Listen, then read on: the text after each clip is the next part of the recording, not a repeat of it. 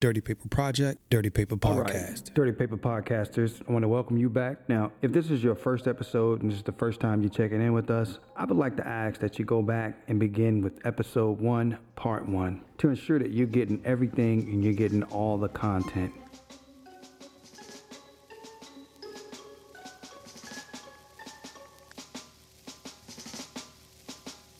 I want to welcome you to the Dirty Paper Project and the Dirty Paper Podcast. All right, Dirty Paper Podcasters, this is episode two, part two, the EPR. Now, just to recap a bit, in part one of this episode, we went over the framework and the situation surrounding the EPR from 2005 through 2006. Knowing that, let's just go over the EPR from 2005 and let's first discuss the feedback session leading up to the 2005 through 2006 performance evaluation. Now, if we were to focus solely on the feedback sessions themselves, they state a person devoid of progressive punishment, meaning that the rating I received, and I'm not saying that a 4 EPR is bad, but when you put things into an EPR or a performance rating evaluation, you need to have data, facts to back it up. Now, looking closer at the feedback session from March of 2006, in the block primary duties, it says non commissioned officer in charge of information systems flight. And then it says X trans to app services. X T R A N S to app services, which I'm assuming means transfer to application services. And then if you look down further in block four, performance feedback, where there should have been markdowns in areas where the officer in charge of the flight should have stated areas of improvement, the lines are heavily marked to the right. And in section 5, where he states, and I quote, good work as non commissioned officer in charge. And at the top of the page, he writes, prepare for move to application services. This is in March of 2006. Now, staying on topic and specifically speaking about this app services position, Number one, it didn't exist and was metaphorically spoke of as an idea to organize a few boxes of recovery software that had been shipped with new computers and different equipment packages, which, may I add, was a small job for an airman and certainly not a full time job for a seasoned NCO. Besides, in reality, the job only meant keeping a few CDs and destroying the rest. And I mean, this dude would hold hourly long meetings trying to justify the need for this position. But the officer in charge of the flight, was also the medical information systems officer, and like me, he knew and was damn well aware that one year prior to this cock and bull story that he was trying to pull, the medical group purchased two CDs, two virtual towers. And what that meant was is this application services function meant copying those CDs to this virtual tower. And these virtual towers basically stored copies of software, drivers, updates. Um, it also cataloged, numbered, and made these drivers and CDs and whatever it was available to users via the network share. Therefore, this in itself made the argument redundant. But to prove the point and the obvious waste of manning, and this to despite all the information being presented in these meetings, enough for him to make an educated decision, the officer in charge of the flight would insist. So to squash this, the career functional manager for my job and the squadron commander got involved and would have to explain to him why this couldn't happen. And the first reason belonged to what we would call the Career Functional Enlisted Training Plan or CFETP. And what that was is for all health service administrators, which I was at the time, this was our educational milestone or training blocks that for each one of our ranks from E1 through E9. And this guide had no measures, it had no information, and no description. On top of that, the job itself had no relative value units or a medical expense performance reporting code to identify its function within the medical facility. Therefore, this job had no guidance, it had no instruction or performance factors to justify itself with what we would call an FTE or full time equivalent, meaning it didn't have enough performance factors to having a full time body attached to this job.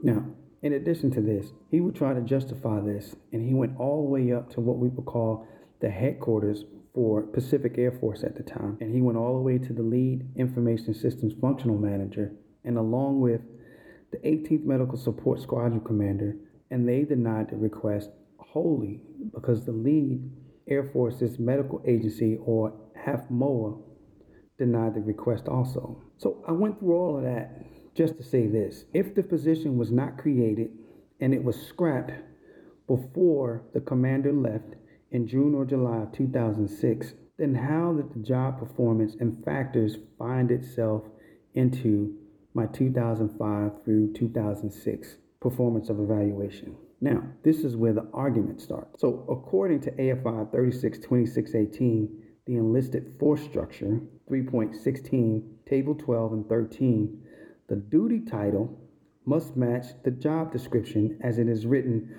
on the electronic RIP from the military personnel flight. And basically, what this is, is our HR office for military folks.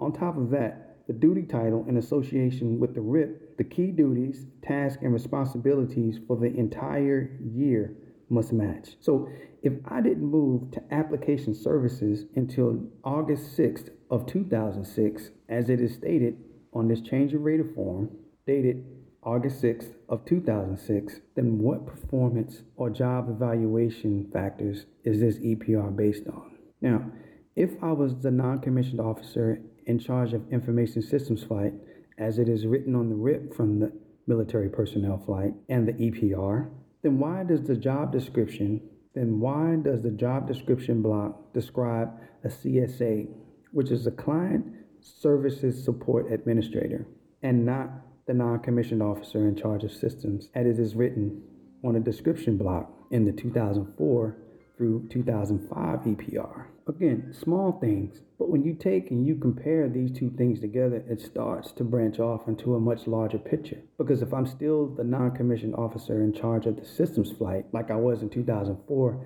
then it should say the same thing in 2005 through 2006. If I'm wrong, correct me and please explain where. But assuming that I am correct, what was the motive behind changing this to a client service administrator? Now, when you pair this with the EPR after my disclosure to the investigator during the reports of survey investigation, I mean, again, we believe the EPR was written on purpose as a tool of retribution. So, getting back to the EPR and the intent behind labeling me as a client service administrator, what was the purpose? What was the reasoning for this action? Again, nothing in my personal information file, no derogatory information, and the change of rater form was signed in August of 2006. So from August of 2005 through August of 2006, the duty title for this position says non-commissioned officer in charge of medical information systems flight. But now I'm being described as a client service administrator. Again, according to AFI 36 2406, anything that's considered rehabilitative or corrective should have been noted in the feedback session, which we went over earlier in this podcast. So, again, I asked the question what behavior or deficiency was the officer in charge attempting to correct? And based on the two feedbacks, there was nothing, no progressive punishment. So, given that the evaluation has malicious undertones of personal feelings rather than a professional description of the non commissioned officer in charge of the systems flight. And I mean, the descriptive word choice and sentence structure would lead the reader to believe I was an NCO of subpar or substandard work ethic and consistently does poor work. Why would they do that? And examples of this is seen in bullets 1 and 13, which describes the work of a CSA and not the non commissioned officer. Other examples of this are bullets 14 and 17 of the additional rater's comments. But for the moment, let's just take the EPR off the table and the timing of it and me saying that it was recirculated to discredit me and my integrity. And the reason why I say that. So let's just take a look at a few of the examples. And let's just look down at, at block on off duty conduct, which describes a person of poor personal habits or traits such as questionable integrity and respect for authority. Again, there's nothing in my personal information file or written into the feedback sessions to say that I was a person of subpar integrity or had traits of subpar integrity or had problems off duty. Why would he go to block four and mark that all the way to the left? You see, the timing of all of this cannot be coincidental. when not even two weeks prior to the EPR being recirculated, I had unknowingly became a whistleblower by providing the statement to investigators. And if you remember earlier in part one of this episode, we talked about facts and data. And see, by me writing that statement and providing that to the investigators during reports of survey investigation, which was written in my defense after being implicated for the mismanagement and negligence of the equipment. And I know many ask, how can you connect Reporter Survey 06075, which they say there's no record of, how can you connect this to the EPR? And I say, here, hold my beer while I connect the two. You see, while proving that there was cover up and why they were trying to criminalize me, or rather my statement, let's go back to a document everyone tries to glance over, when in fact, it is a critical linchpin in the entire project. If you remember from episode one, I talked about the FYEO, the For Your Eyes Only document.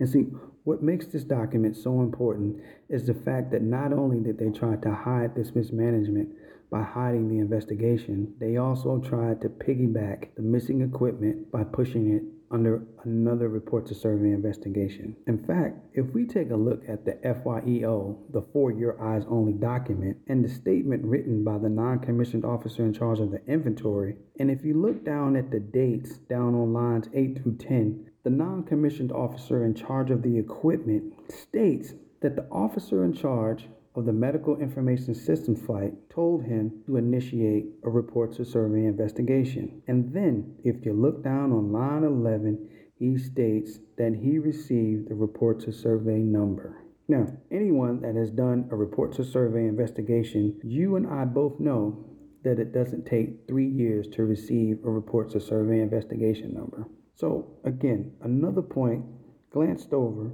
is the fact that not only did they try to hide one investigation, they tried to hide two. And the most important part of all of this is they tried to make me the fall guy for the mismanagement of the inventory and the missing equipment, which, from an outside perspective and looking in, it's a pretty good frame up. And again, at the time, due to no real controls in the investigative processes, they got away with it. And in doing so, they were allowed to criminalize me through my performance evaluation by attacking my integrity, not only without evidence of a crime, I mean, off duty conduct without evidence, but me having to prove reprisal at the time was very, very hard to do.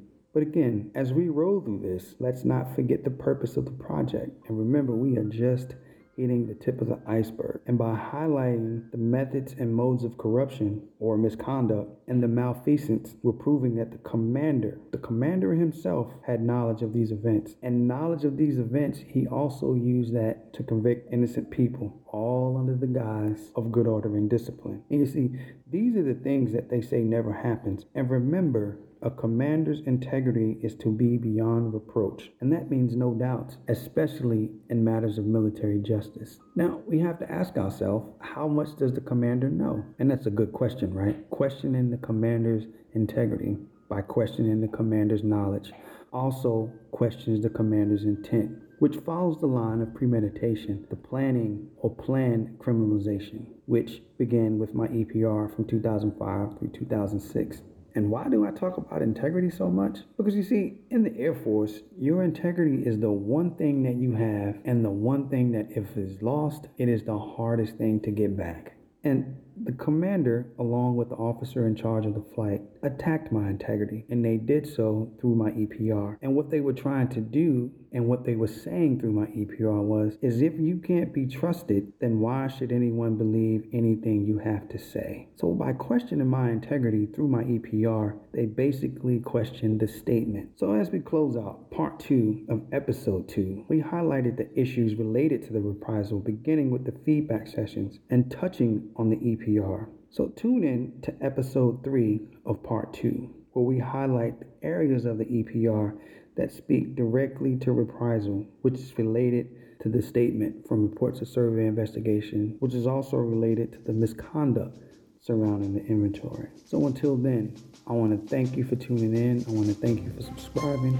I want to thank you for your support. Take care of yourself and be safe.